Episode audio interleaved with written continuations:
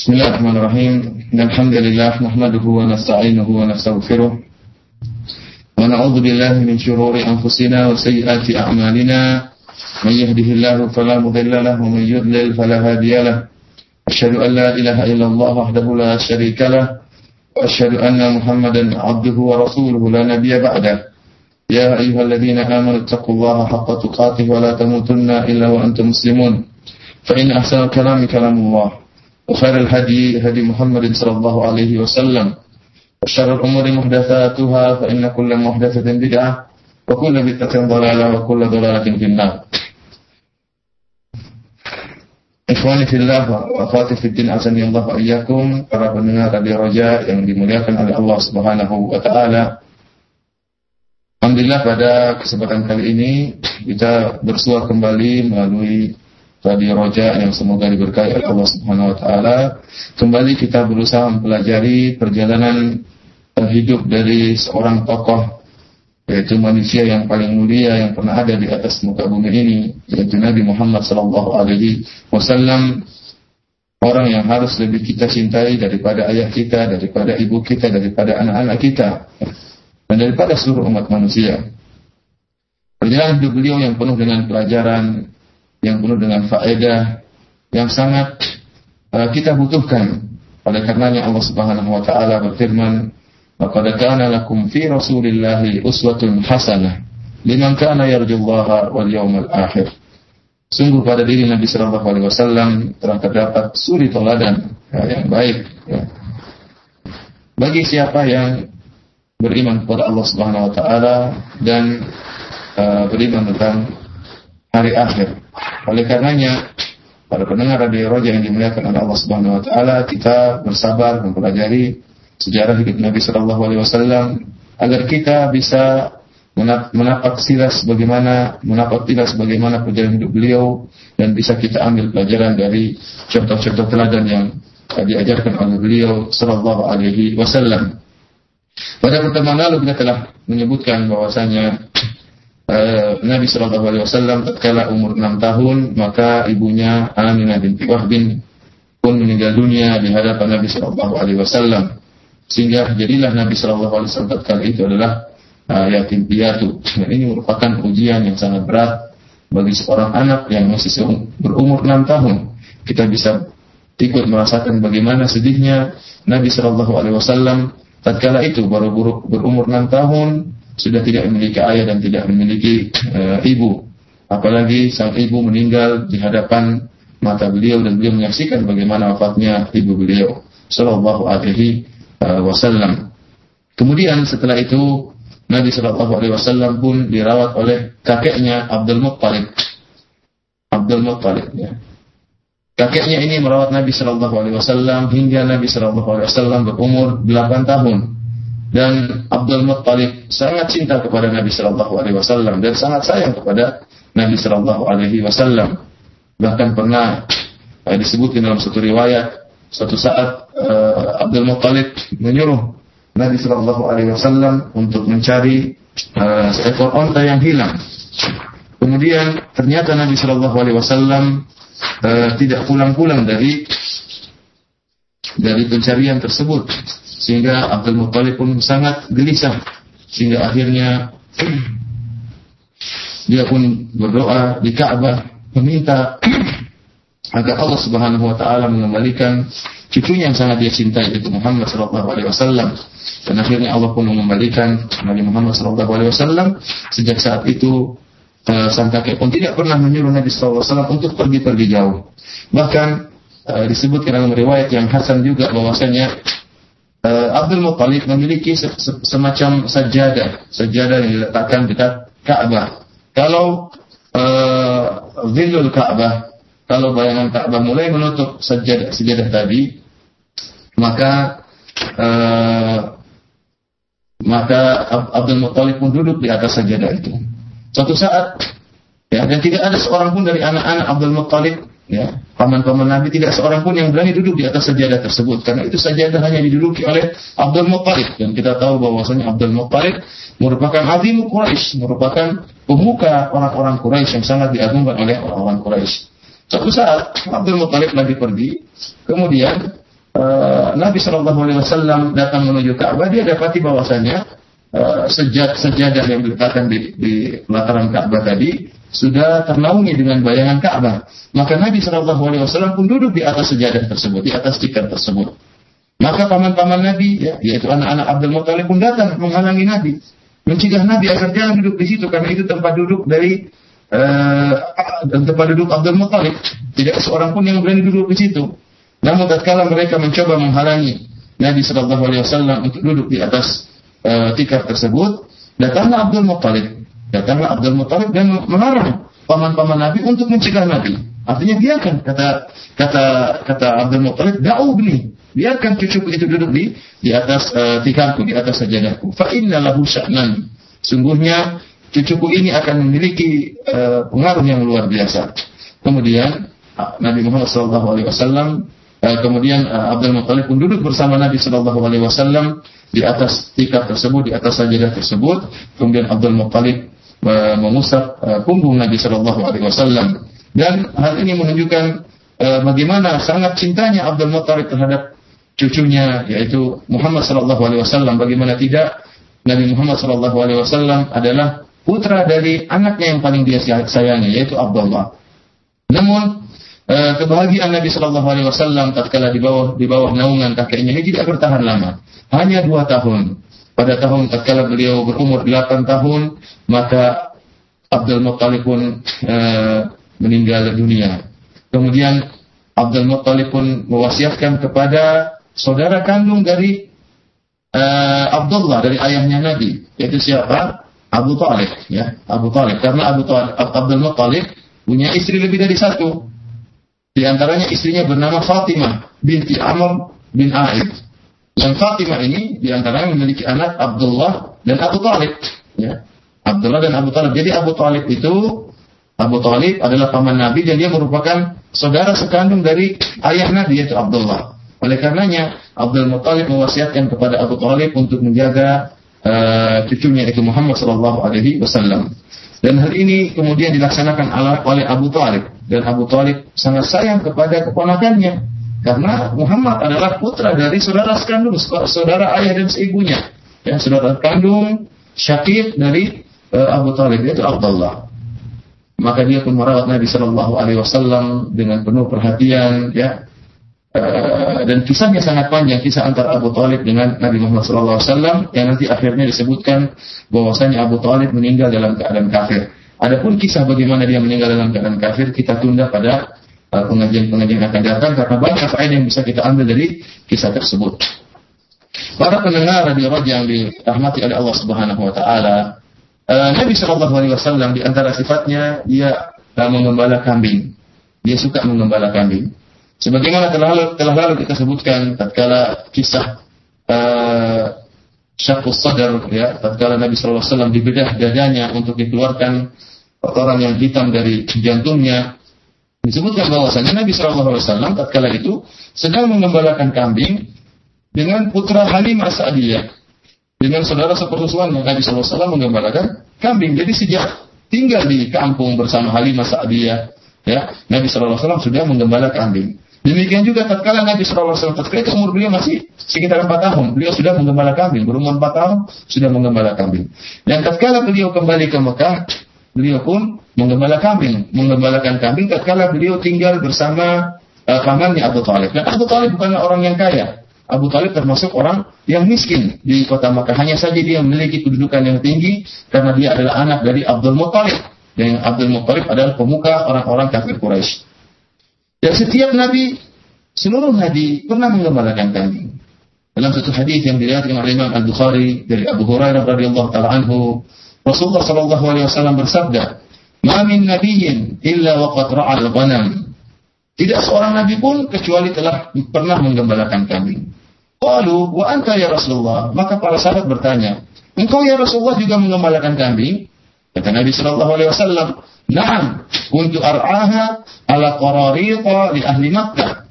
Kata Nabi, benar saya juga dulu mengembalakan kambing dalam rangka mencari beberapa sen dari penduduk kota Mekah. Ya. Jadi qararit adalah uh, bagian daripada dinar ya, beberapa sen. Uh, saya peroleh dengan mengembalakan kambing uh, milik orang-orang penduduk Mekah. Demikian juga dalam hadis yang lain ya eh, Rasulullah Shallallahu Alaihi Wasallam telah menyebutkan akan hal ini bahwasanya setiap nabi ya illa waqat setiap nabi pasti pernah menggembalakan uh, kambing dan ketahuilah para pendengar radio yang dimuliakan oleh Allah Subhanahu wa taala demikianlah uh, hikmah yang Allah berikan kepada para nabi di mana para nabi seluruhnya pernah menggembalakan kambing baik Nabi Musa baik Nabi Isa, seluruh nabi kata Nabi Shallallahu Alaihi Wasallam, Nabi Adam, seluruhnya pernah menggembalakan kambing. Kenapa demikian? Karena di balik penggembalaan kambing tersebut ada hikmah-hikmah yang sangat luar biasa.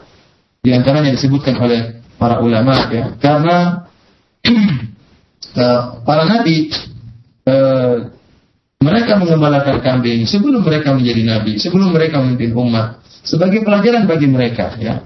Mereka dilatih untuk mengatur hewan sebelum mereka bisa mengatur manusia. Ya, karena mengembalakan kambing itu perlu seni tersendiri, perlu cara tersendiri.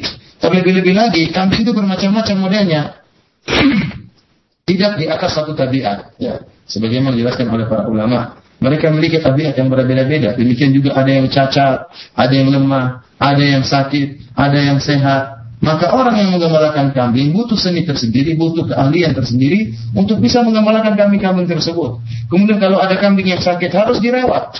Ini pun butuh akan kelembutan seorang penggembala kambing, butuh kesabaran seorang penggembala kambing. Dan inilah disebut oleh para ulama. Kenapa? Para nabi sebelumnya mereka menggembalakan kambing akan agar terlatih dalam diri mereka agar, agar tumbuh dalam diri mereka rasa kasih sayang dan kelembutan serta terlatih dalam diri mereka bagaimana bisa mengatur Eh, kambing-kambing uh, yang berbagai macam modelnya sehingga nanti bisa diterapkan dalam pengaturan manusia yang juga memiliki tabiat yang yang berbeda-beda.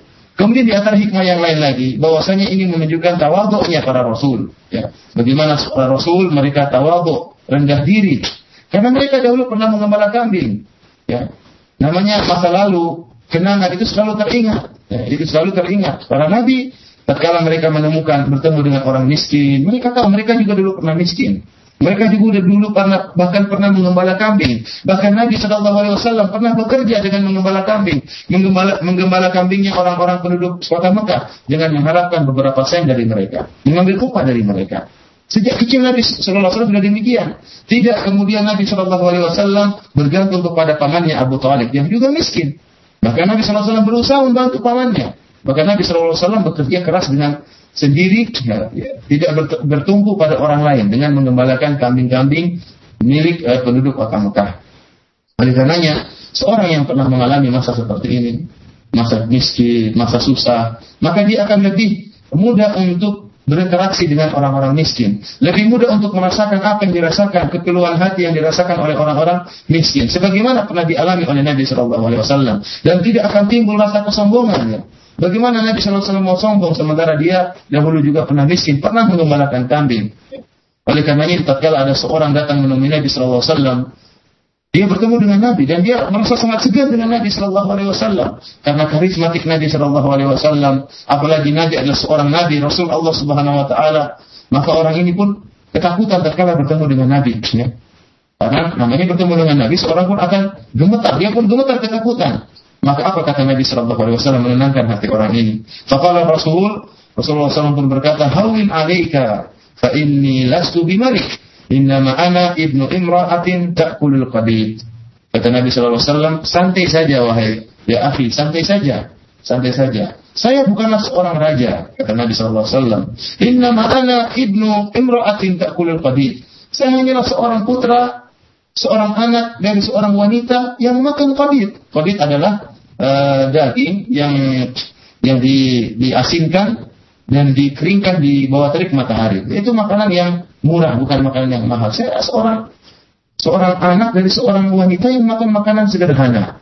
Nabi Shallallahu Alaihi Wasallam ingin menangkan hati orang tersebut dengan menjelaskan saya bukanlah orang yang sombong, saya bukanlah seorang raja, seorang biasa seperti seperti anda yang juga pernah hidup hidup susah, bahkan ibu saya juga hidup hidup susah. Demikianlah ikhwan fillah Allah iyyakum. Ini di antara hikmah Allah Subhanahu wa taala ya.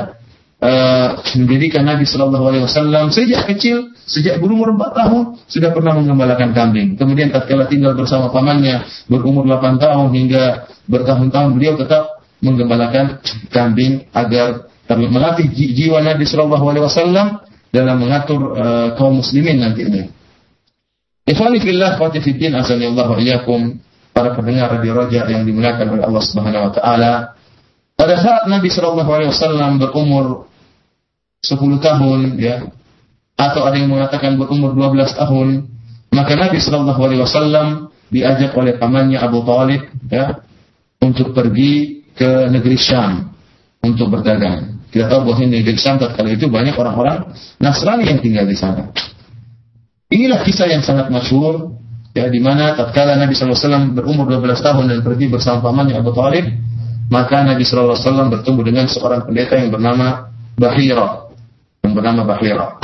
Dan kisah ini pun dijadikan sandaran oleh orang-orang Nasrani atau orang-orang Ahlul Kitab dan orang-orang Orientalis untuk menuduh bahwasanya Al-Quran yang dibawa oleh Nabi Shallallahu Alaihi Wasallam itu hanyalah hasil cuplikan dari ajaran Bahira pendeta Nasrani.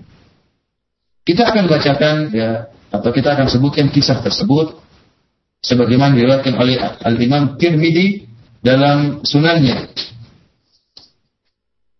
tentang perjalanan Nabi Shallallahu Alaihi Wasallam bersama Abu Talib menuju ke negeri Syam dalam rangka berdagang. Alhamdulillah uh, azani Allah wa iyyakum kisahnya bahwasanya kharaja Abu Talib ila Syam ma'ahu Rasulullah SAW fi asyafin min Quraisy. Abu Talib keluar ke negeri Syam bersama Nabi SAW tatkala itu beserta juga beberapa orang dari Quraisy. Mereka pergi berangkat menuju negeri Syam.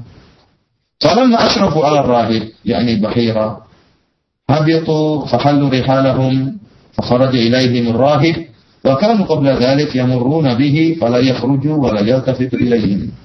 Tatkala mereka dekat di rumahnya rahib sang pendeta Bahira tersebut, maka mereka pun turun dari unta-unta mereka, kemudian mengingatkan unta-unta mereka, tiba-tiba datanglah si rahib Bahira tadi menemui mereka.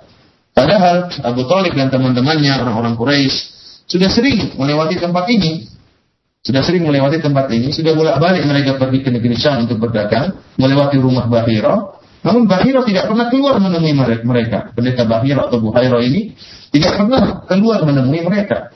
Namun tatkala Abu Talib membawa Nabi Muhammad SAW pergi ke negeri Syam, tiba-tiba keluar pendeta ini menemui mereka. Faja'ala yatakhallaluhum hatta ja'a fa'akhadha biyadi Nabi sallallahu alaihi wasallam. Maka tatkala mereka sedang uh, berkumpul, maka Bahira ini pendeta ini pun datang, datang kemudian masuk di sela-sela uh, Abu Talib dan teman-temannya sampai akhirnya dia pun menemui Nabi Shallallahu Alaihi Wasallam. Kemudian dia mengambil, memegang tangan Nabi Shallallahu Alaihi Wasallam, kemudian berkata, "Hada Sayyidul Alamin, Allahu rahmatan lil alamin." Kata Bahira, ini adalah penghulu atau penguasa al-alamin, kaum umat manusia seluruh alam. Ya, uh, dia akan menjadi apa namanya pemimpin alam ini. Yang Allah Subhanahu wa taala mengutusnya sebagai rahmat bagi alam semesta. Faqala asyakhun min Quraisy, "Wa ma 'allamaka?" Kata teman-temannya Abu Talib, dari mana kau tahu bahwasanya anak kecil ini si Muhammad yang masih berumur 12 tahun ini akan menjadi pemimpin alam semesta? Apa kata Bahira? Innakum hina hina asraftum min al-aqaba lam yabqa shajarun wala hajarun illa kharasajida. Jadi ya tatkala tatkala kalian datang ke sini ya, dari arah Mekah, seluruh pohon dan seluruh batu sujud kepada orang ini. Wala yasjuduna illa nabi. Wa inni a'rifuhu bi khatamin bi khatamin nubuwah asqala min wudrofi katifihi. Kata dia, dan tidak pohon-pohon dan batu-batu tidak akan sujud kecuali kepada seorang nabi. Dan saya pun tahu dia seorang nabi dari tanda kenabiannya. Saya lihat di bagian belakangnya, yaitu di bawah pundaknya ya terdapat tanda kenabian. Begitu perkataan Bahira. Dia mengatakan bahwasanya Nabi uh, telah datang pada waktu tersebut. Maka summa raja'a fasana'a lahum ta'aman. Falamma bihi wa kana fi ra'iyatil ibil qala arsilu ilaihi. Maka si Buhairah pun pulang ke rumahnya Kemudian dia buat makanan ya untuk mengajak mereka makan.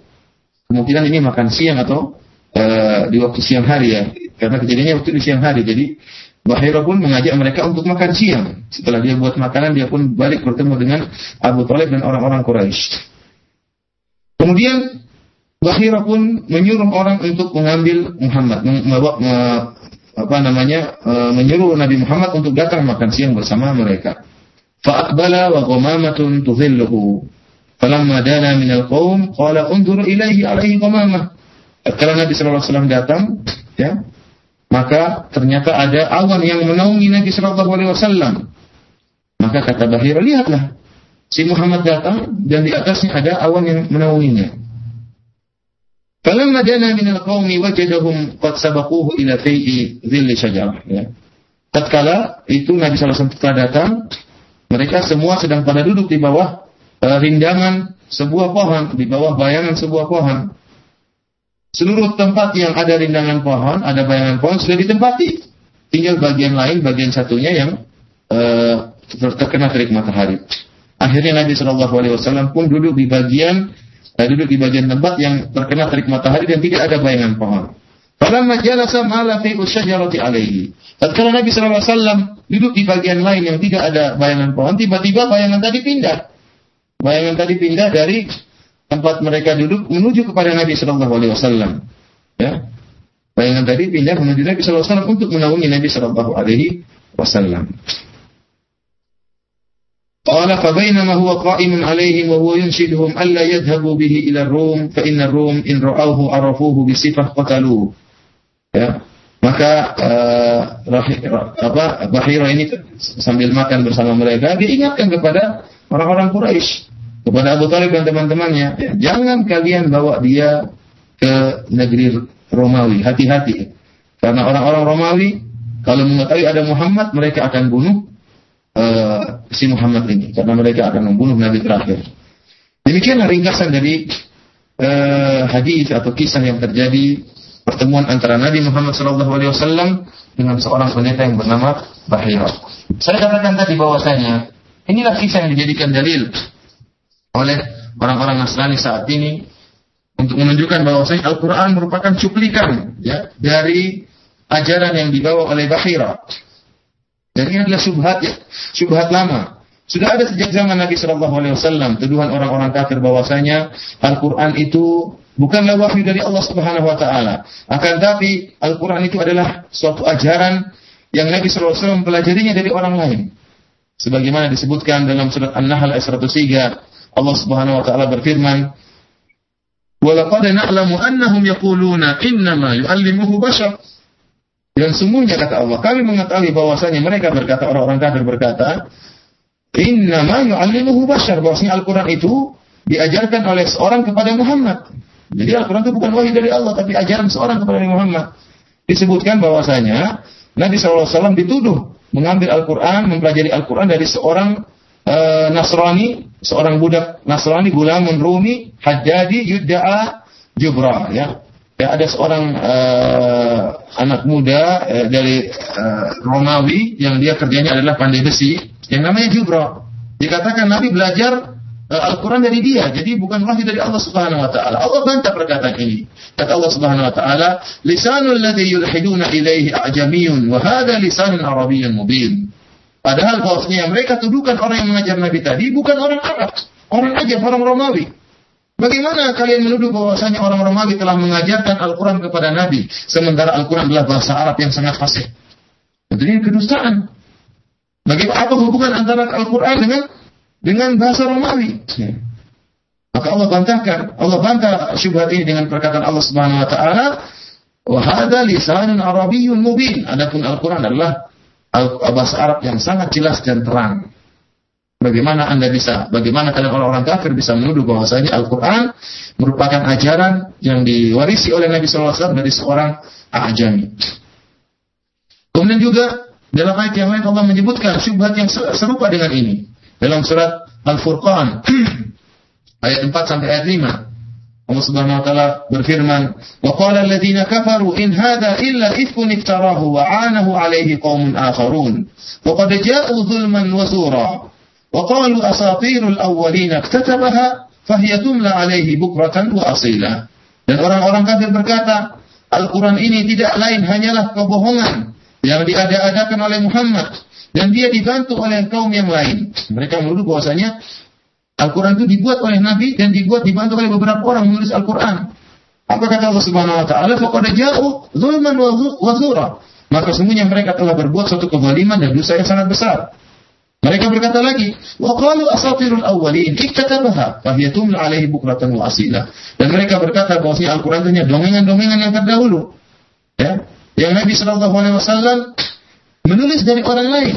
Ya. Fahiya tumla alaihi bukratan wa asila. Yang mereka mengatakan bahwa Al-Qur'an adalah dongengan-dongengan yang dibacakan kepada Nabi setiap pagi dan setiap petang. Ini tuduhan sebagaimana tuduhan yang disampaikan oleh orang sekarang. Sudah ada sejak zaman Nabi Shallallahu Alaihi Wasallam bahwa si Al-Quran hanyalah dongeng yang ada yang ngajari Nabi. Jadi bukan wahyu dari Allah Subhanahu Wa Taala. Di antara yang dijadikan dalil oleh orang-orang Nasrani yaitu kisah Buhairah ini bahwa Nabi Shallallahu Alaihi Wasallam pernah bertemu dengan Bahira atau Buhaira di negeri Syam tatkala beliau berumur 12 tahun. Dan ini sering diungkap-ungkap diungkapkan oleh orang-orang diungkit-ungkit oleh orang-orang Nasrani. Bahkan sampai uh, ada seorang pendeta yang bernama Zakaria Petros ya seorang pendeta dari yang ber, uh, orang Arab namun dia adalah seorang pendeta dia mengatakan ya sampai sekarang ini dia mengatakan bahwasanya Al-Quran itu bukan dari wahyu dari Allah Subhanahu Wa Taala, akan tapi cuplikan yang diambil Muhammad dari Bahira. Bahkan dia mengatakan saya punya mastut, ya, saya punya mastut manuskrip tulisan Bahira kepada Muhammad.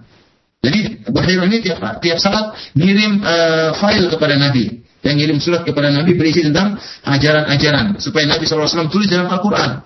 Bahkan dia mengatakan saya punya manuskrip yang saya temukan dari Bahira. Ya tulisan e, makhtutat bahwasanya Bahira mengajarkan kepada Nabi SAW tentang ayat-ayat yang berkaitan dengan dengan Al-Quran.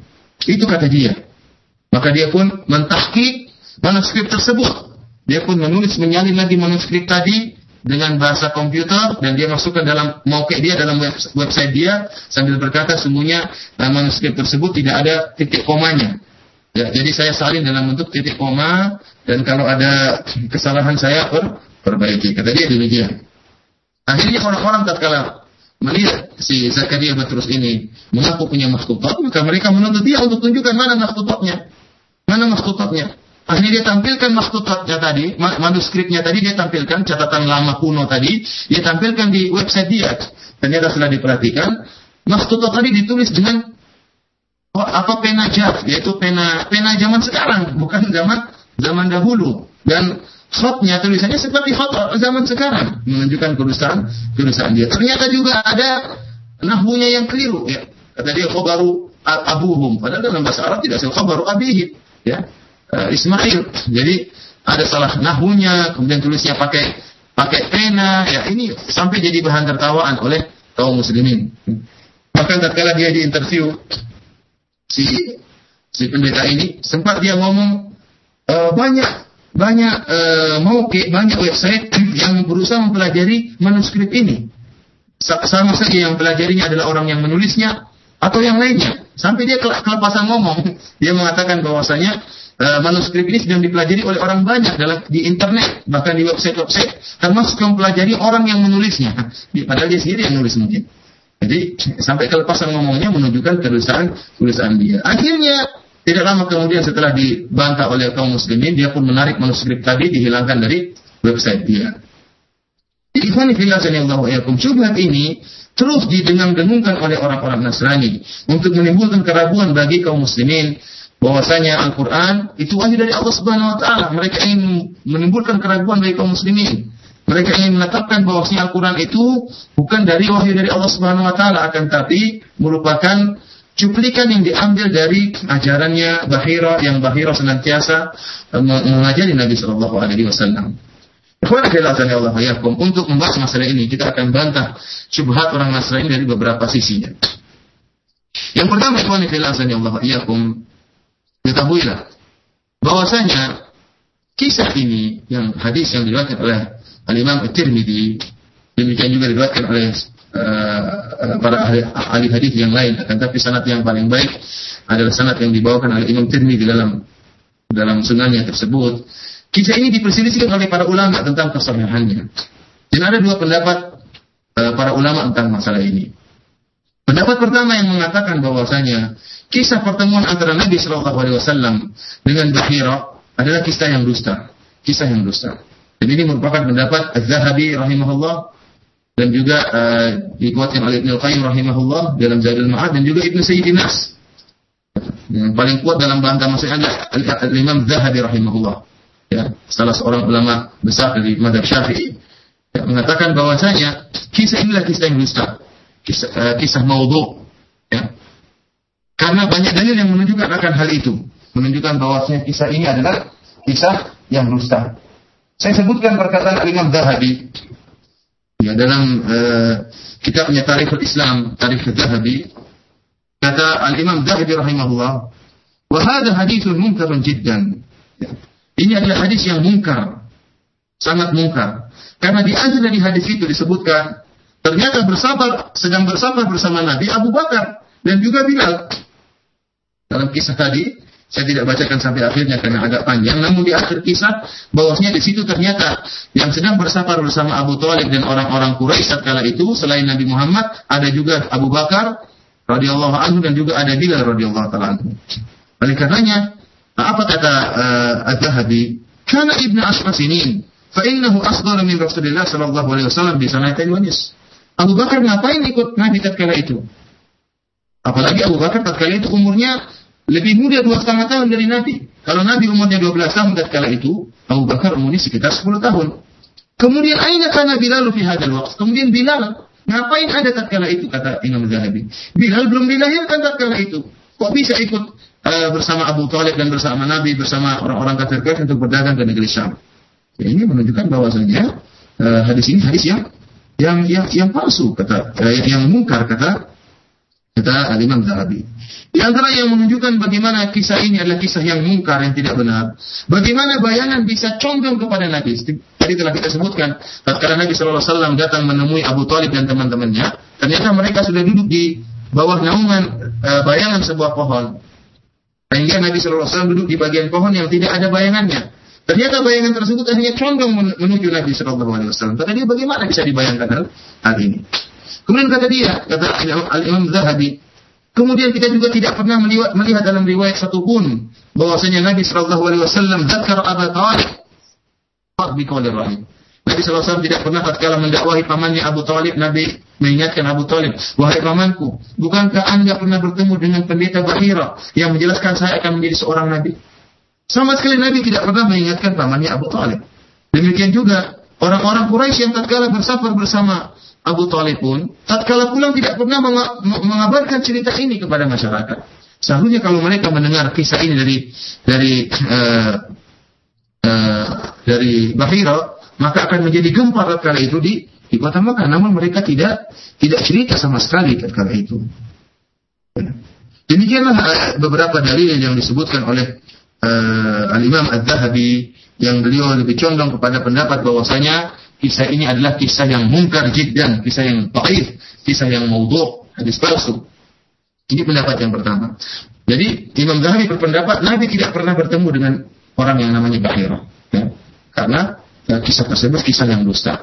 Adapun pendapat kedua dari kalangan para ulama, mereka berpendapat bahwasanya hadis ini, kisah ini adalah kisah yang yang benar. Ya. Inilah kisah yang benar. Dan ini adalah pendapat dari uh, jumhur ahlul hadis, kebanyakan ahlul hadis yang mensahihkan hadis ini. Di antaranya Al-Imam Al-Hakim. Dia berkata, ala syarti syaifain. Hadis ini adalah hadis yang sahih dengan syarat Bukhari dan Muslim. Demikian juga Imam At-Tirmidzi. Tatkala uh, meriwayatkan hadis ini dia mengatakan hasanun gharib. Hadis ini adalah hadis yang hasan. Demikian juga disahihkan oleh Ibnu Hajar rahimahullah dan disahihkan juga oleh Imam As-Suyuti rahimahullah. Eh, di antara ulama dari mutaakhirin yaitu seperti Syekh Al-Bani rahimahullah juga mensahihkan hadis ini. Demikian juga Al-Arnaud mensahihkan hadis ini. Ya. Demikian juga uh, eh, Dr. Akram Al-Umari mensahihkan hadis ini.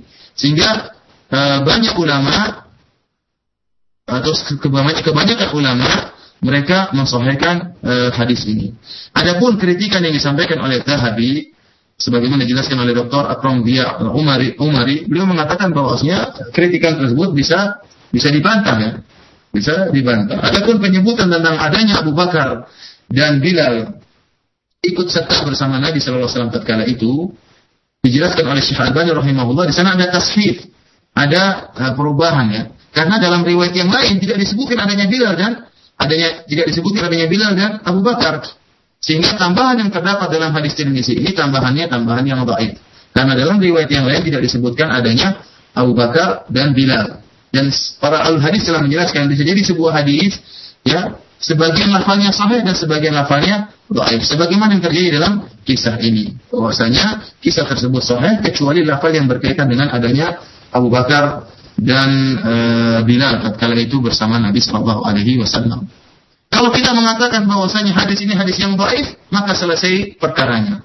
Maka hadis ini tidak bisa dijadikan dalil oleh orang-orang Nasrani untuk menunjukkan bahwasanya Nabi pernah bertemu dengan uh, Bahira, pendeta Bahira. Kalaupun hadis ini sahih, ya, ternyata ya, syubhat ini pun dibantah oleh sebagian orang-orang Nasrani.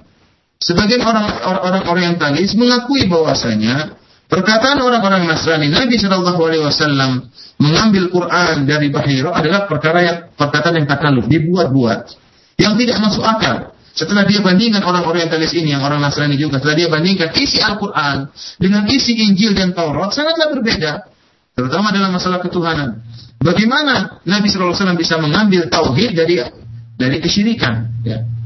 Oleh karenanya, eh, orang-orang Nasrani sendiri membantah pendapat ini. Ya, mengatakan bahwasanya Nabi mengambil dari Bahira.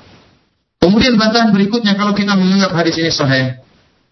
Kita tahu bahwasanya Bahira bukanlah orang Arab, dia orang Ajam, tidak bisa bahasa Arab.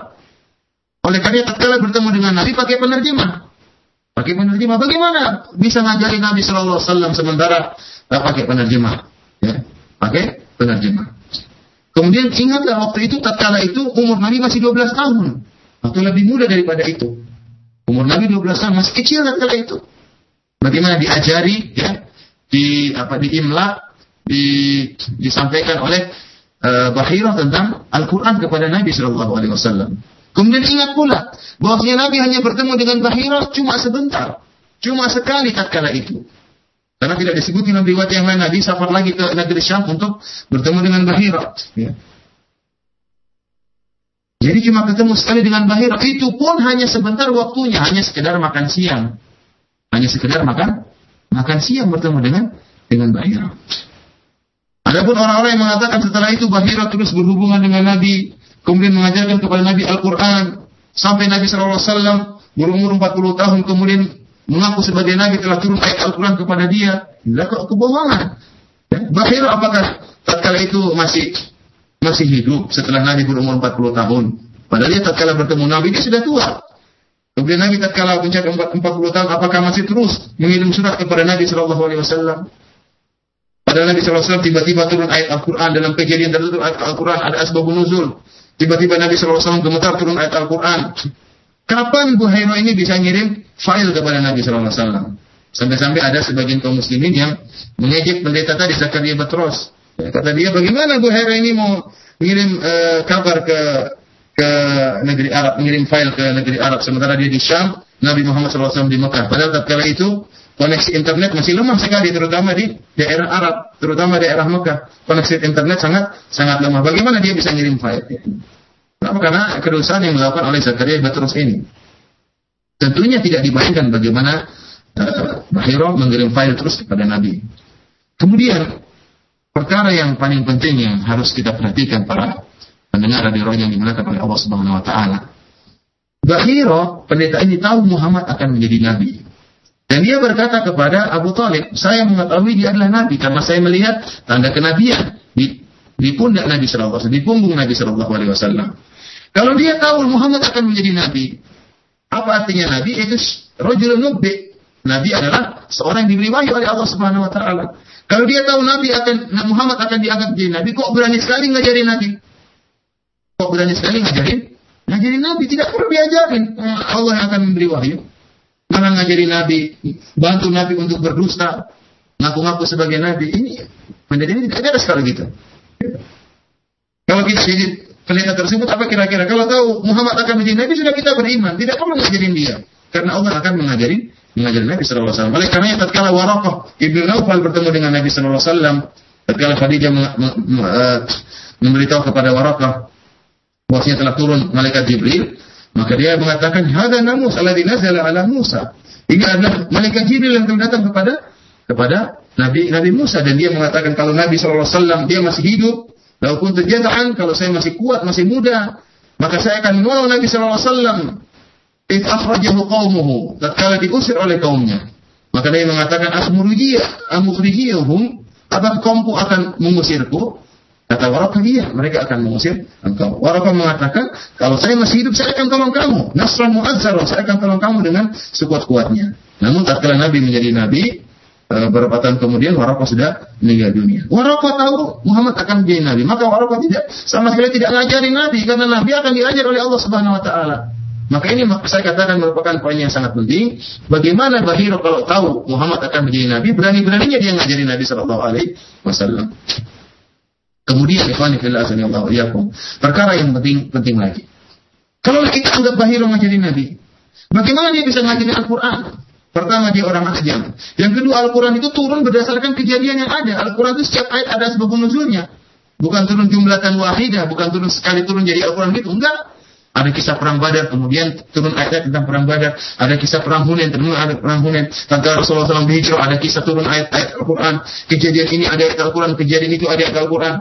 Bagaimana ngajarnya Bahiro? Padahal Al-Quran itu terikat dengan asbabun nuzul.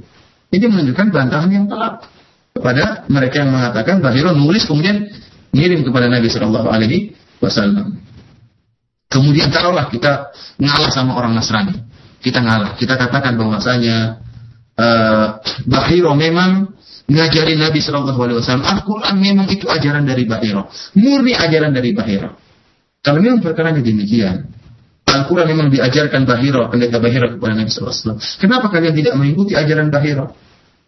Wahai kaum Nasrani, kenapa kalian tidak beriman kepada si Muhammad? Yang ternyata ajaran dia dari ajaran Bahiro, pendeta Bahiro. Kalau memang itu ajaran dari Bahiro, kenapa kalian tidak beriman dengan ajaran Bahiro, yaitu yang disampaikan kepada Nabi SAW?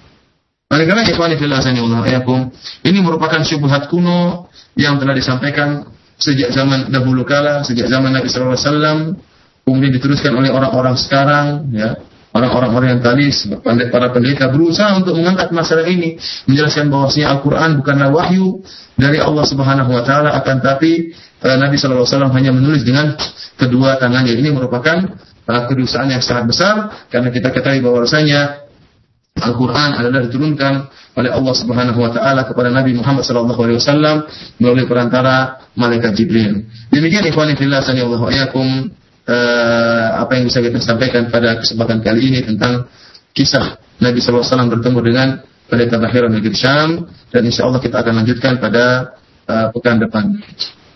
Allah Ta'ala alam bisawab. Ya, demikian ikhwatul Islam azani Allah yakum pendengar radio Roja yang dirahmati Allah Subhanahu wa taala materi yang disampaikan oleh Al Ustaz Firanda Dirja Hafizul Taala mengenai sirah nabawiyah. Dan uh, insya Allah bermanfaat bagi kita semua. Dan kami beri kesempatan kepada para pendengar sekalian yang ingin bertanya langsung kepada Ustaz, Anda bisa menghubungi kami di 0218236543 dan kami mohon maaf uh, seperti yang uh, telah tadi disebutkan bahwa untuk line pesan singkat tidak dapat diakses. Namun sekarang alhamdulillah sudah diperbaiki kembali.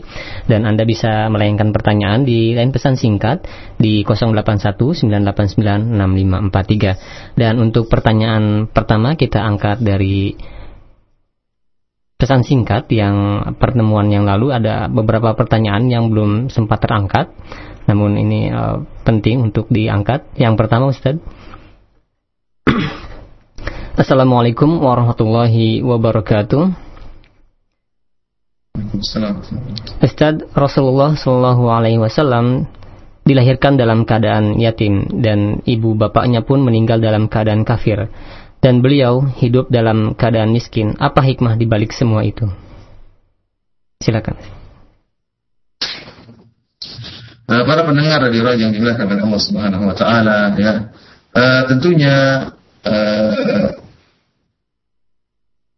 Allah Subhanahu wa taala telah menyebutkan tentang Nabi sallallahu alaihi wasallam dalam surat At-Taubah, "Laqad ja'akum rasulun min anfusikum azizun 'alaihi ma anittum harisun 'alaikum bil mu'minina raufur rahim."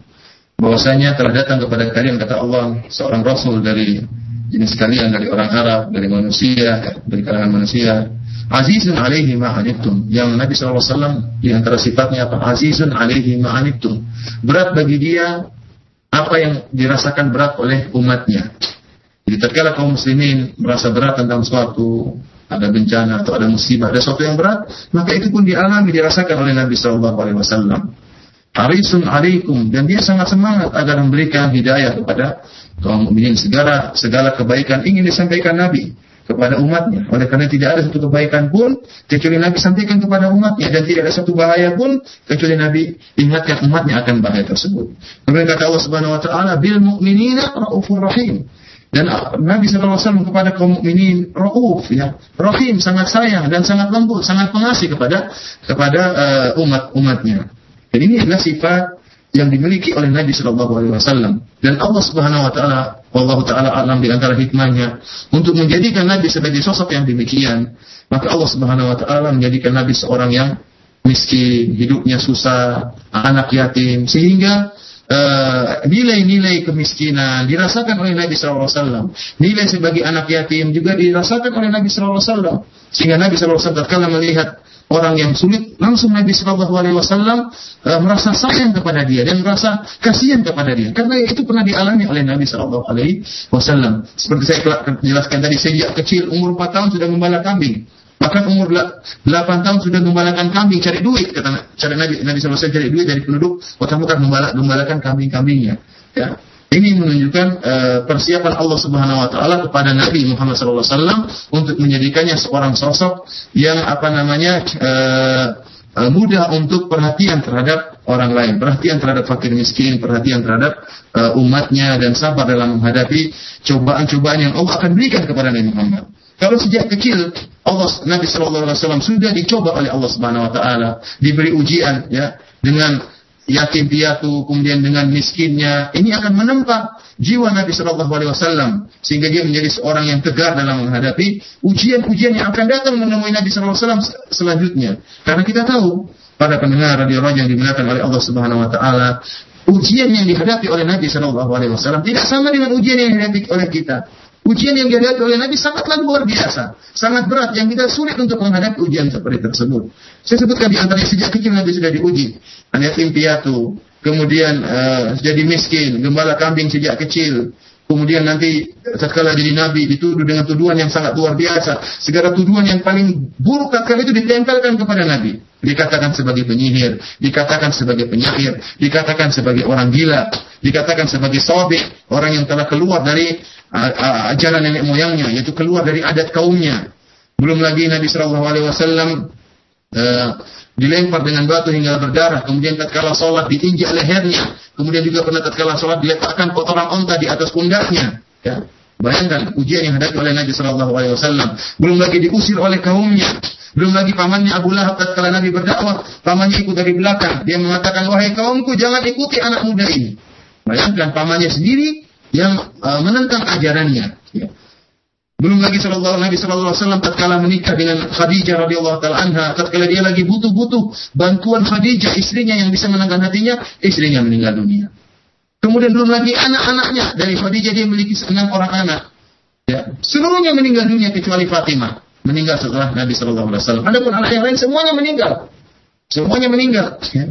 Ruqayyah, Abdullah, Qasim, Tahir, semuanya meninggal. Nah, meninggal. Bagaimana perasaan seorang tatkala anaknya meninggal dunia? Nabi SAW anaknya seluruhnya meninggal, kecuali Fatimah setelah wafatnya Nabi SAW enam bulan baru kemudian Fatimah radhiyallahu taala uh, meninggal uh, dunia. Belum lagi tatkala uh, anaknya setelah menunggu lama ingin punya anak tak tahu Rasulullah SAW menikah dengan Maria al-Qibtiyah ya seorang uh, budak wanita kemudian melahirkan anak Ibrahim baru umur setahun setengah atau dua tahun meninggal dunia lagi. Lihatlah bagaimana ujian yang dihadapi oleh Nabi. Terlalu, banyak ujian yang dihadapi oleh Nabi. Kemudian istrinya, istrinya Aisyah dituduh berdusta, dituduh berzina, dituduh berzina. Untuk bayangkan antum seorang ustaz, istrinya dituduh berzina. Nabi SAW sampai bingung selama satu bulan. Allah tidak turunkan ayat. Selama satu bulan istrinya dituduh berzina. Bayangkan kita kalau jadi ustaz, jangan ya, jadi ustaz. Kemudian orang-orang, itu ustaz istrinya berzina kok tidak dicerai? Dibiarin aja. Itu ujian yang terlalu banyak dihadapi oleh Nabi baik secara fisik maupun secara moral maupun secara mental diuji oleh Nabi Sallallahu Alaihi Wasallam. Dengan hikmah sejak kecil Nabi Sallallahu Alaihi Wasallam sudah yatim piatu, kemudian uh, miskin, maka ini akan menempa jiwa Nabi Shallallahu Alaihi Wasallam sehingga menjadi orang yang tegar dan sabar serta lemah lembut kepada kaum muslimin. Allah taala alam bisawab. Dan selanjutnya masih dari pesan singkat dari Abu Zulfa di Bogor. Assalamualaikum warahmatullahi wabarakatuh. Barakallahu fiqh. Ustaz, apakah pendeta Bahiroh dan Warokoh bin Naufal yang telah dijelaskan beberapa waktu yang lalu itu uh, memeluk agama yang hanif sebelum uh, Nabi apa diutus menjadi rasul. Dan bagaimana keadaan mereka ketika meninggal? Karena anda pernah mendengar uh, satu hadis bahwa warokoh disediakan rumah di surga. Apa itu sahih?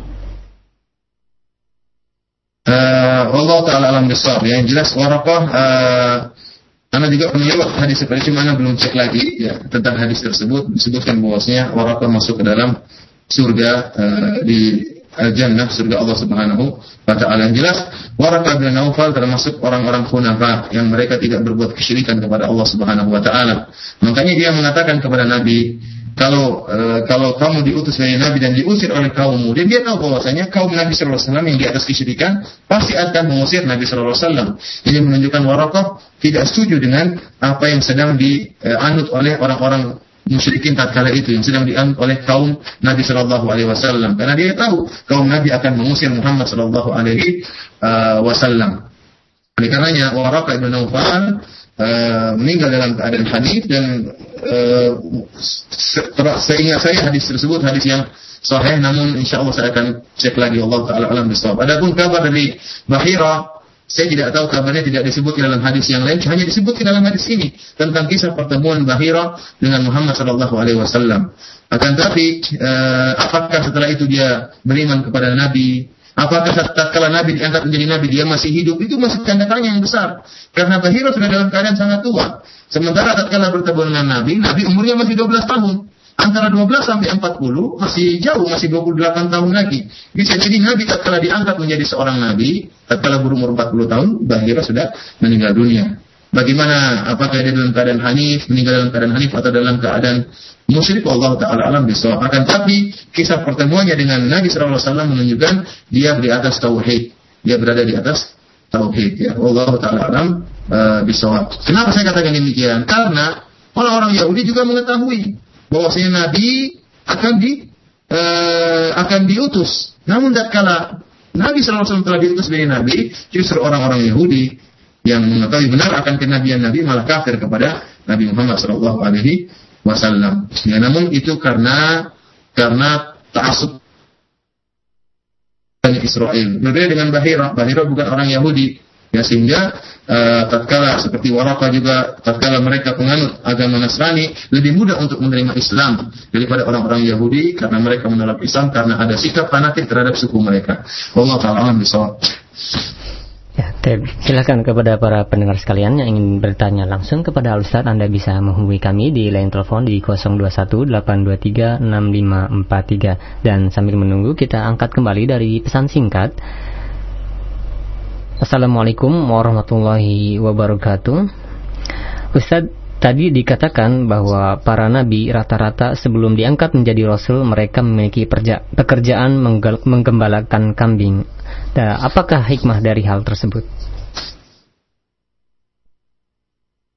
Nah, terus saya jelaskan dalam pengajian bahwa hikmah di antara menggembala kambing itu untuk menanamkan kelembutan kepada para nabi ya karena e, mengurus kambing itu butuh kesabaran apalagi kambing-kambing itu ber, berbagai macam modelnya ya ada yang kuat ada yang sakit ada yang pincang ya sementara nabi dituntut untuk bisa menjaga kambing-kambing tersebut. Tentu ini butuh perawatan khusus tersendiri, butuh keahlian tersendiri mengatur berbagai model kambing yang tabiatnya berbeda-beda, e, sifatnya berbeda-beda. Dan ini merupakan sarana bagi Nabi Sallallahu Alaihi Wasallam untuk bisa mengatur umat karena umat juga berbeda-beda modelnya. Ada yang kenceng, ada yang lembut, ada yang suka marah temperamental, ada yang sabar ya, ada yang sakit, ada yang sehat. Maka itu dibutuhkan oleh Nabi Sallallahu Alaihi Wasallam untuk bisa uh, melatih dirinya dengan uh, merawat kambing-kambing. Kemudian yang kedua untuk menanamkan rasa tawaduk kepada para nabi, yaitu rasa rendah diri, bahwasanya mereka dahulu pernah mengembalakan kambing, pernah melaksanakan suatu pekerjaan yang mungkin dinilai hina oleh orang-orang sekarang. Namun tidak, itu bukanlah pekerjaan yang hina, justru pekerjaan tersebut mewariskan kepada jiwa mereka rasa lemah lembut, kasih sayang dan tawaduk. Allah taala alam Baik, selanjutnya kami angkat pertanyaan di line telepon di 0218236543. Sudah ada Bapak Herman yang berada di Villa Nusa Indah. Silakan Bapak Herman. Assalamualaikum Pak Ustadz. Pak Ustadz, uh, saya, saya mempunyai pertanyaan yang membuat saya agak sedikit ragu Ustadz. Uh, saya pernah membaca bahwa sebagian ulama menganggap bahwa kedua orang tua Nabi adalah musyrik. Tetapi ada juga ulama seperti Imam Asyuti yang menganggap bahwa mereka adalah termasuk ahlul fatrah, uh, berarti bukan musyrik. Tolong Ustaz tolong jelaskan agar keraguan-keraguan terhadap diri saya itu bisa hilang. Terima kasih Ustaz. Assalamualaikum warahmatullahi wabarakatuh. Waalaikumsalam warahmatullahi wabarakatuh. Silakan. Uh, uh, pembahasan ini sudah kita panjang bahas panjang lebar ya. Insya Allah Bapak bisa mendengarkan kembali ya. Uh, Insya Allah nanti ada rekamannya, saya akan sampaikan di website uh, tertentu tentang rekaman uh, Sirah Nabawiyah pada pertemuan-pertemuan yang lalu. Di salah satu pertemuan saya sudah bahas panjang lebar tentang masalah ini. Bahwasanya ayah dan ibu Nabi Shallallahu Alaihi Wasallam meninggal dalam keadaan musyrik ya sebagaimana dalam hadis Nabi Shallallahu Alaihi Wasallam dalam hadis Sahih Muslim Rasulullah SAW pernah berkata kepada seorang Inna abi wa abaka finnar sungguhnya ayahku dan uh, ayahmu di neraka ya. Karena ayahnya Nabi SAW Abdullah meninggal dalam beragama uh, kesyirikan. Dan ini merupakan pendapat Imam Nawawi rahimahullah dalam uh, Minhaj Syarah Sahih Muslim. Dan uh, kemudian juga ibu Nabi Shallallahu Alaihi Wasallam meninggal juga dalam keadaan uh, kafir. Oleh karenanya Rasulullah SAW mengatakan istadzantu li Rabbi ya bahwasanya saya minta izin kepada Allah Subhanahu wa taala untuk mendoakan ampunan bagi ibuku. Namun Allah Subhanahu wa taala tidak mengizinkan dan aku minta izin kepada Allah untuk menziarahi kuburan ibuku, maka Allah pun mengizinkan. Itulah turun ayat Allah Subhanahu wa taala, "Wa ma kana lin nabi wal ladzina amanu ay yastaghfiru lil musyrikin walau kanu uli qurba min ba'di ma tabayyana lahum annahum ashabul jahim."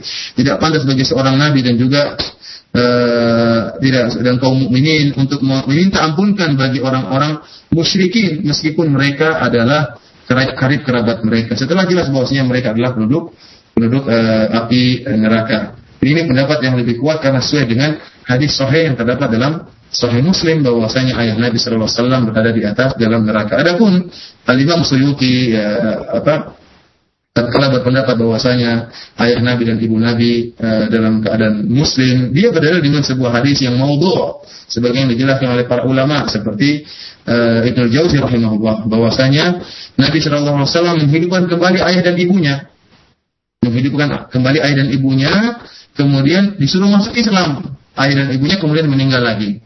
Ini adalah hadis palsu ya. Kalau memang Nabi SAW menghidupkan ayah dan ibunya suruh masuk Islam, maka ini adalah mukjizat yang sangat luar biasa yang akan dibicarakan oleh orang-orang, akan disampaikan oleh Nabi kepada kafir Quraisy. Dia bisa menghidupkan ayah dan ibunya dan menyuruh mereka untuk masuk uh, masuk Islam. Akan tapi ini ada hadis palsu sebagaimana dijelaskan oleh uh, para para ulama.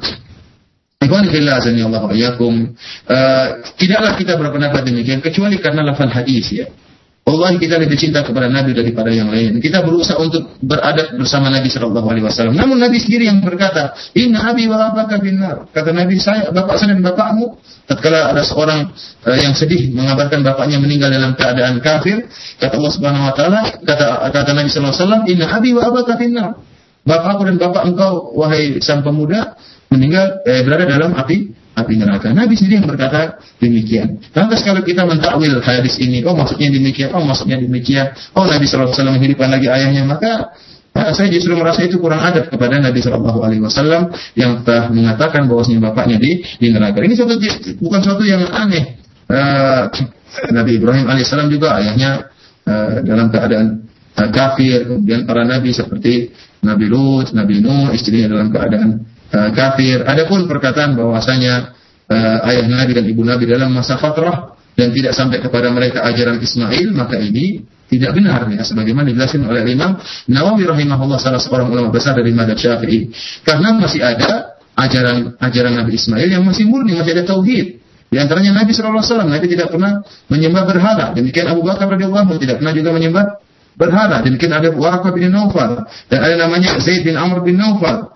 Para orang-orang yang hidup di zaman Nabi dan uh, tidak melakukan kesyirikan. Mereka masih berpegang dengan agamanya Nabi Ibrahim alaihissalam. Oleh karena itu, agama Nabi Ibrahim masih ada di zaman Nabi Shallallahu Alaihi Wasallam, meskipun syariatnya sudah hilang, akan tapi tauhidnya masih ada sampai di zaman Nabi Shallallahu Alaihi Wasallam. Jadi mengatakan bahwasanya uh, ayah Nabi dan ibu Nabi ahli fatrah dan tidak akan diadab, maka itu tidak benar karena sudah ada nas dalam hadis bahwasanya ayahnya di neraka dan ibunya meninggal dalam keadaan kafir. Allah taala alam bisawab dan saya anjurkan kepada Bapak untuk mendengarkan kembali uh, pengajian yang berkaitan tentang masalah ini. Demikian untuk Bapak Herman dan uh, jawaban tadi merupakan jawaban dari beberapa pertanyaan yang senada yang masuk melalui pesan singkat dan selanjutnya masih kami terima untuk pertanyaan di 0218236543 sudah ada Umu Khairiyah yang berada di Hutan Kayu. Silakan Umu Khairiyah. Assalamualaikum Ustaz. Uh, Waalaikumsalam uh, Saya pernah di eh, anak pernah ditawarin oleh seseorang itu berupa tulisan kaligrafi yang disusun dengan indahnya gitu ya Ustaz uh, dia bilang bahwa ini loh uh, apa tanda-tanda kenabian yang ada di punggung Rasulullah. Apakah itu benar atau merupakan sebuah suatu subhat aja Ustaz? Terima kasih. Assalamualaikum warahmatullahi wabarakatuh. Waalaikumsalam warahmatullahi wabarakatuh. Silakan Ustaz. Uh, itu itu hanyalah orang uh, mungkin jualan aja jualan kaligrafi ya. Jadi bu perlu ibu tahu bahwasanya tanda kenabian Nabi bukan berupa tulisan, bukan berupa tulisan ada tato di belakang punggung Nabi Shallallahu Alaihi Wasallam. Tidak seperti sudah dijelaskan dalam riwayat bahwasanya seperti gumpalan daging kemudian di situ ada rambut-rambut yang tumbuh seperti ada tai besar namun tidak berwarna hitam. Jadi gumpalan daging kemudian tumbuh rambut-rambut di gumpalan daging gumpalan daging tersebut ya. Dan ini tanda kenabian Nabi Shallallahu Alaihi Wasallam bukan ada tulisan Muhammad Rasulullah. Kalau ada tulisan seperti tato seperti itu, mungkin Nabi tinggal nunjukin kepada orang kafir, nih saya sudah sejak lahir sudah ada tato seperti ini. Mungkin orang sudah pada Islam semua, ya. Jadi tidak benar. Kemudian Ibu perlu tahu bahwa tulisan Arab zaman dahulu tidak seperti tulisan zaman sekarang.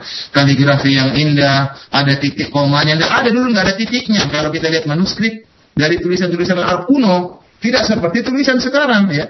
Ya, titik-titik koma itu baru-baru aja ya, baru setelah ratusan, berapa ratusan tahun setelah meninggalnya Nabi Shallallahu Alaihi eh, Wasallam. Oleh karenanya ini hanyalah sekedar uh, perkataan orang yang ingin dagang uh, tulisan kaligrafi. Allah Taala Tem demikian untuk Ummu ya yang berada di hutan kayu dan selanjutnya masih di uh, line telepon di 0218236543 sudah ada Bapak Kurnadi yang berada di Mampang Buncit. Silahkan Bapak Kurnadi. Assalamualaikum Pak Ustaz. Waalaikumsalam warahmatullahi uh, Mohon maaf Pak dikecilkan radio monitornya Pak. Uh, ini, Pak Ustaz saya mau nanya ini. Kemarin tuh saya tuh uh, hari Rabu tuh ketemu orang bilangnya bapak-bapak udah umur sekitar 65-an ngakunya Ustadz pimpinan pondok pesantren gitu terus jago nulis Arab dalil-dalil gini-gini udah begini-gini ngomong banyak-banyak gitu. Saya nyampe terkejut sama omongannya karena saya yakin kalau itu benar-benar kata bilangnya pimpinan pondok pesantren dari Jombang Jawa Timur. Lama-lama saya kasihan gini-gini malah ngomong udah banyak nyampe saya ngajak sembahyang eh, dia imamin nyampe udah pokoknya tahu semua dalil-dalil gitu. Saya tanya-tanya tahu tapi buntutnya itu uh, akhir-akhirnya menipu pak. Uh, akhirnya minta duit gitu. Seolah-olah kayak saya itu kayak nggak sadar gitu. Terus saya bertanya saya itu itu lebih dosanya lebih besar orang lebih tahu itu apa yang apa gimana? Itu sebenarnya kan sudah tahu paham agama itu Assalamualaikum Pak Ustaz. Waalaikumsalam warahmatullahi wabarakatuh. Silakan Ustaz. Ya silakan Ustaz. Uh, uh, Bapak yang bertanya ya.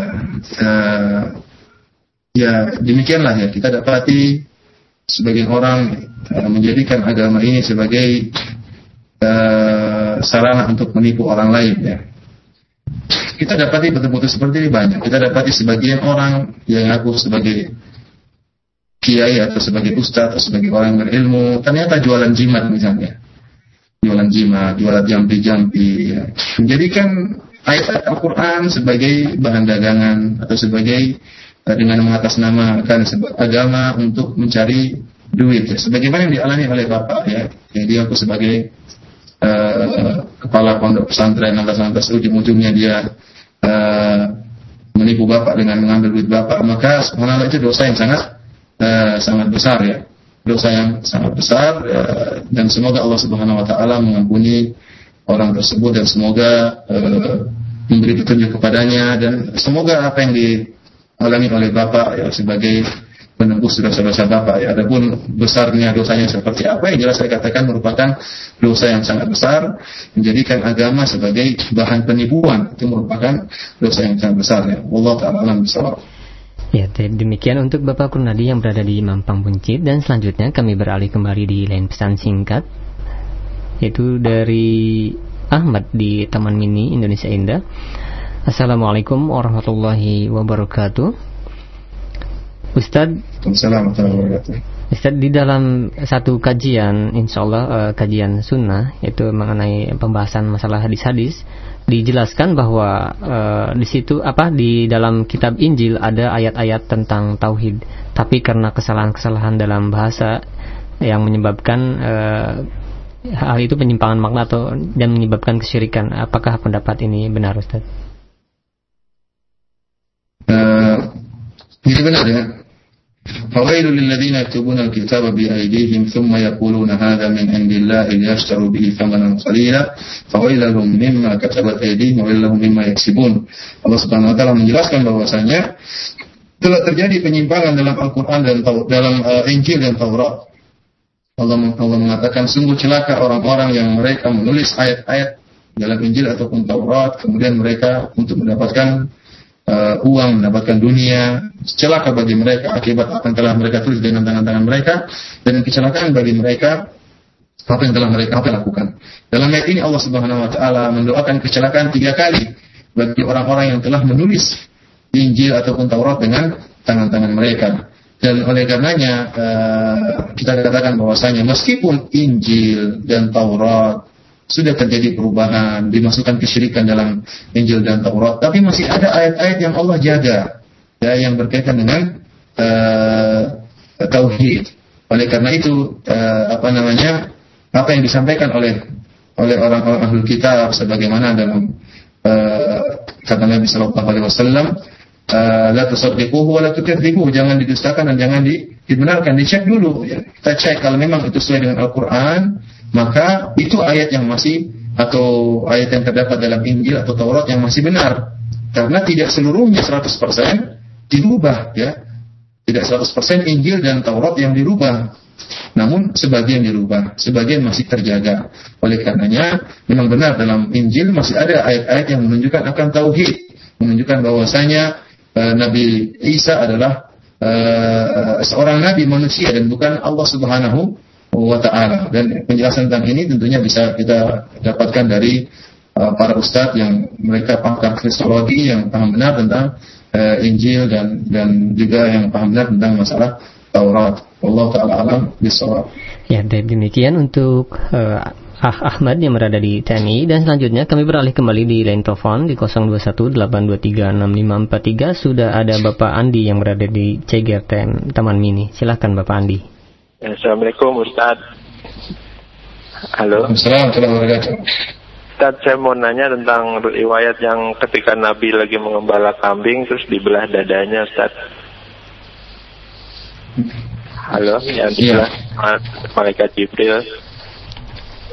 Itu sahih apa enggak hadisnya tadi? Ya, tapi itu aja Pak. Ya, itu aja. Ya. Assalamualaikum warahmatullahi wabarakatuh. Silakan Ustaz. Uh, Ifani fillah Ifani fillah yakum hadis tentang dibelahnya uh, dada Nabi Shallallahu Alaihi Wasallam. Ya ada hadis yang sahih diriwayatkan oleh Anas bin Malik radhiyallahu taala anhu diriwayatkan dalam salah satu sahihain yang disebutkan bahwasanya Anas bin Malik radhiyallahu taala anhu ya uh, masih melihat masih melihat asar tersebut. Hadis ini diriwayatkan oleh Imam Muslim ya dalam dalam sahihnya dari sahabat Anas bin Malik radhiyallahu taala anhu. Yang disebutkan bahwasanya Rasulullah SAW tatkala sedang bermain ya, dengan beberapa anak, kemudian datanglah malaikat yang kemudian membelah dada Nabi Shallallahu Alaihi Wasallam dan mengeluarkan jantung Nabi Shallallahu Alaihi Wasallam, kemudian mengeluarkan bagian kotor uh, dari jantung Nabi SAW, kemudian dijahit lagi dari Nabi SAW. Apa kata Anas bin Malik radhiyallahu anhu? Wa qad kuntu ara athara dzalika al-makhit fi sadrihi. Dan saya masih melihat bekas uh, jahitan dari Nabi Shallallahu Alaihi Wasallam. Ini riwayat yang sahih yang tidak dilakukan lagi kesahihannya yang diriwayatkan oleh Imam Muslim dalam uh, sahihnya. Adapun riwayat yang disebutkan, namun dalam riwayat ini disebutkan Nabi sedang bermain-main sama uh, beberapa anak. Dalam riwayat yang lain disebutkan Nabi Shallallahu Alaihi Wasallam sedang mengembalakan kambing dan riwayat itu uh, diriwayatkan oleh Al Hafidh Ibnu Katsir rahimahullah dengan, dengan juga dengan sanad yang yang sahih sebagaimana dikatakan oleh Imam Az-Zahabi. Jadi dua riwayat tersebut adalah riwayat yang sahih. Demikian untuk Bapak Andi yang berada di Ceger, Taman Mini dan selanjutnya masih kami beri kesempatan bagi Anda yang ingin bertanya satu uh, pertanyaan terakhir dari lain telepon. Ya, halo. Assalamualaikum warahmatullahi wabarakatuh. Waalaikumsalam warahmatullahi wabarakatuh. Dengan siapa dari mana Pak? Dengan Abu Saifullah dari Jati Padang. Abu Saifullah di Jati Padang Pasar Minggu, silahkan. Assalamualaikum ya Ustaz. Waalaikumsalam warahmatullahi wabarakatuh. Saya mau bertanya Ustaz, air-air ini banyak, uh, tidak banyak sih, ada juga pengemis yang suka masuk ke dalam kampung-kampung, mereka membawakan ayat-ayat Al-Quran untuk mengemisnya. Apakah itu perlu dinasihati atau dikasih atau tidak kalau dia meminta uang? Sekian Ustaz. Assalamualaikum warahmatullahi wabarakatuh. Waalaikumsalam warahmatullahi wabarakatuh. Silakan Ustaz.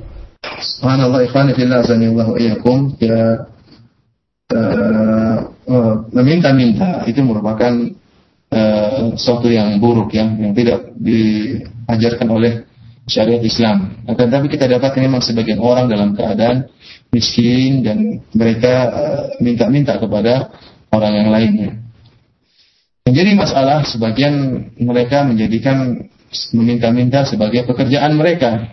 Padahal mereka memiliki kemampuan untuk bisa badan yang sehat, untuk bisa untuk bekerja.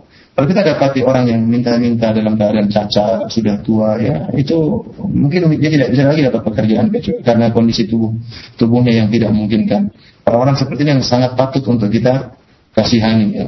Kalau ternyata orang cacat tersebut atau orang uh, tua tersebut menyebutkan ayat ya, Al-Quran, maka kita tetap berikan namun kita nasihati. Jadi berikan sambil di dinasihati. Ya. Suruh berdoa kepada Allah Subhanahu Wa Taala tidak perlu uh, menjadikan ayat Allah Subhanahu wa taala sebagai sarana agar dia mendapatkan uh, uang ya, mendapatkan uang dari kaum muslimin yang lain. Saya katakan alhamdulillah ya meskipun eh, minta-minta uh, merupakan pekerjaan yang buruk, akan tapi masih mending daripada mereka akhirnya harus melakukan hal yang haram. Karena mereka tahu mungkin masih ada kaum muslimin yang memberikan mereka mereka hanya minta-minta daripada mereka akhirnya mencuri atau merampok atau bunuh orang lain kita katakan uh, kalau ada yang minta-minta uh, ternyata badannya masih sehat, ya kita kasih namun nasihati, ya kita kasih dan jangan lupa untuk menasihatinya. Itu yang sangat diharapkan agar bisa merubah pola pikirnya dan merubah uh, kondisinya. Ya Allah taala alam bisa. Menyambung pertanyaan tadi dari Abu Saifullah, uh, bagaimana dengan uh, apa keterangan atau hadis eh, jangan ditolak orang yang meminta dengan menyebut nama Allah?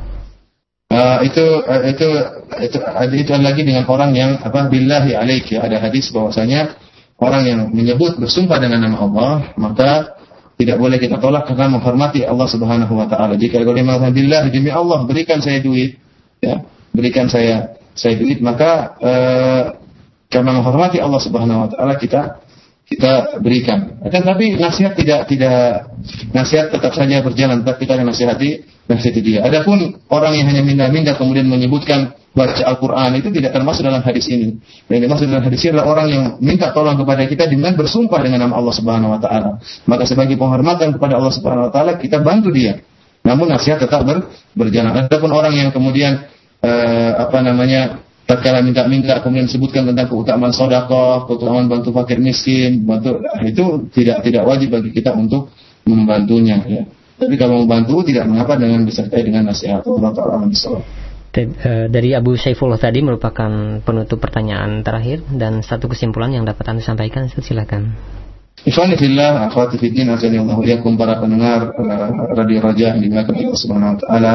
Kajian kita pada pertemuan kali ini yang menjelaskan tentang bagaimana uh, hikmah Allah Subhanahu wa taala menjadikan Nabi sallallahu alaihi wasallam mengembalakan kambing dalam rangka untuk menempa jiwa Nabi sallallahu alaihi wasallam sehingga bisa menjadi seorang nabi yang nabiur rahmah yang penuh dengan rahmat kasih sayang kepada umatnya dan lemah lembut terhadap umatnya serta mampu untuk mengatur kaum muslimin yang dengan berbagai macam tabiat, berbagai macam model, berbagai macam visi sehingga bisa diatur oleh Nabi SAW dengan dilatihnya Nabi SAW mengatur kambing-kambing yang memiliki berbagai macam model dan beragam uh, kondisi. Kemudian juga kita telah menyampaikan tentang kisah pertemuan Nabi dengan Bahira. Kita ingat bahwasanya orang-orang Nasrani, orang-orang Ahlul Kitab uh, senantiasa berkeinginan agar kita kafir seperti mereka, agar kita musyrik seperti mereka, agar kita bisa keluar dari agama Islam, sehingga mereka senantiasa memberikan subhat, memberikan keraguan, uh, menyebarkan keraguan baik di internet maupun dalam ceramah-ceramah mereka. Namun ingatlah bahwasanya bagi siapa yang belajar dengan belajar Islam dengan baik maka mereka akan tahu bahwasanya syubhat-syubhat tersebut uh, hanyalah syubhat-syubhat yang sangat lemah, yang sangat mudah untuk dibantah oleh karenanya kita berlindung kepada Allah Subhanahu wa taala dari tipu daya dan makar mereka dan semoga Allah Subhanahu wa taala mengkokohkan kita di atas agama Islam, agama tauhid, satu-satunya agama tauhid, satu-satunya agama yang diridhoi oleh Allah Subhanahu wa taala agar kita tidak terjerumus dalam kesyirikan dan berbagai macam modelnya termasuk dalamnya adalah kesyirikan dalam agama Nasrani maupun kesyirikan dalam agama uh, Yahudi. Demikian saja apa yang bisa Anda sampaikan pada kesempatan kali ini yang benar datangnya dari Allah Subhanahu wa taala yang salah dari pribadi, pribadi saya sendiri dari syaitan. Semoga Allah Subhanahu wa taala mengampuni kita semua. Wabillahi taufiq wal hidayah. Assalamualaikum warahmatullahi wabarakatuh.